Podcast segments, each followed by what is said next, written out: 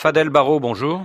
Oui, bonjour. Qu'est-ce que vous pensez de la décision du président Compaoré d'organiser un référendum pour rendre possible sa candidature l'an prochain? Je suis tout simplement dépité par la posture du président Compaoré qui devrait aujourd'hui en avoir marre lui aussi d'être président. Euh, les Burkinabés en ont marre de lui. Les Burkinabés, on ne leur donne même pas les moyens de l'exprimer. Aujourd'hui, il y a de bonnes dynamiques là-bas telles que le ballet citoyen qui est en train de faire un travail formidable pour empêcher cette énième candidature. Le ballet citoyen qui est un mouvement de la société civile burkinabé, c'est ça?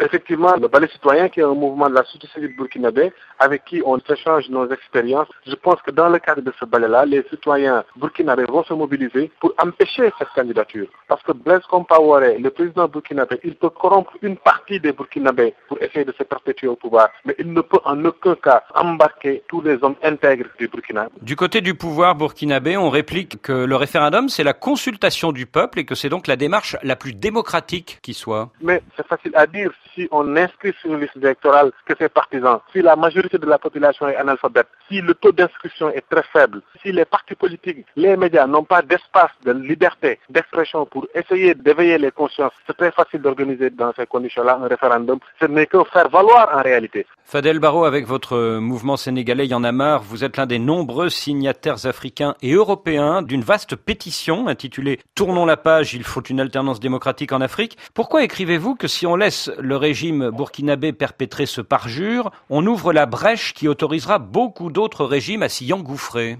Mais c'est sûr, c'est la même chose qu'on avait dit, nous, au Sénégal, quand il s'est agi pour Abdoulaye Wade, l'ancien président, de vouloir briguer un troisième mandat. Nous l'avons combattu dans les urnes. Parce que nous pensons que tant que ça passe dans un pays, ça va passer partout, ça va faire tache d'huile. Aujourd'hui, les Burkinabés ont la possibilité de montrer qu'ils ont envie de tourner la page des présidents ad vitam aeternam, qu'ils ont envie de passer à autre chose. Et il y a possibilité de commencer par le Burkina Faso parce que la question se pose aujourd'hui. Quels sont les autres euh, régimes africains qui pourraient s'engouffrer dans la brèche, comme vous dites? Nous avons non loin au Togo, bientôt Faure va finir ses deux mandats, il faudra qu'il quitte. Au Gabon, où on a tout le temps une dévolution monarchique du pouvoir, il faut que ça cesse un moment, qu'on passe à autre chose.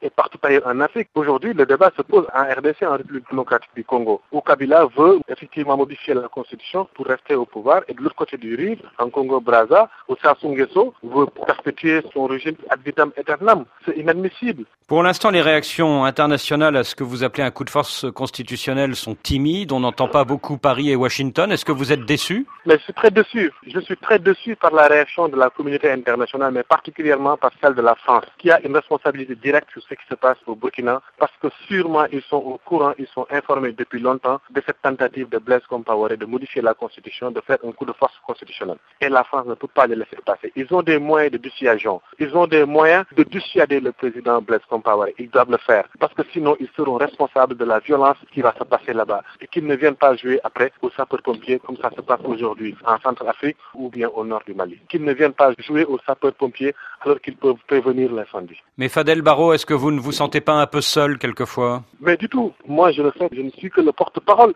de cette nouvelle Afrique, de cette jeunesse africaine qui rêve autre chose. Je ne suis pas du tout seul. Si on n'était pas aidé, on n'aurait pas réussi au Sénégal. Et ce qu'on a réussi au Sénégal, les Burkinabés peuvent le tenter les Congolais peuvent le tenter, que ce soit à Brazza ou à Kinshasa, et partout ailleurs. C'est possible. Une autre Afrique est possible. Nous ne sommes pas en train de rêver. Nous ne nous sentons pas du tout seuls. Nous ne sommes pas des iconoclastes, encore moins des marginaux, parce que c'est une réalité africaine.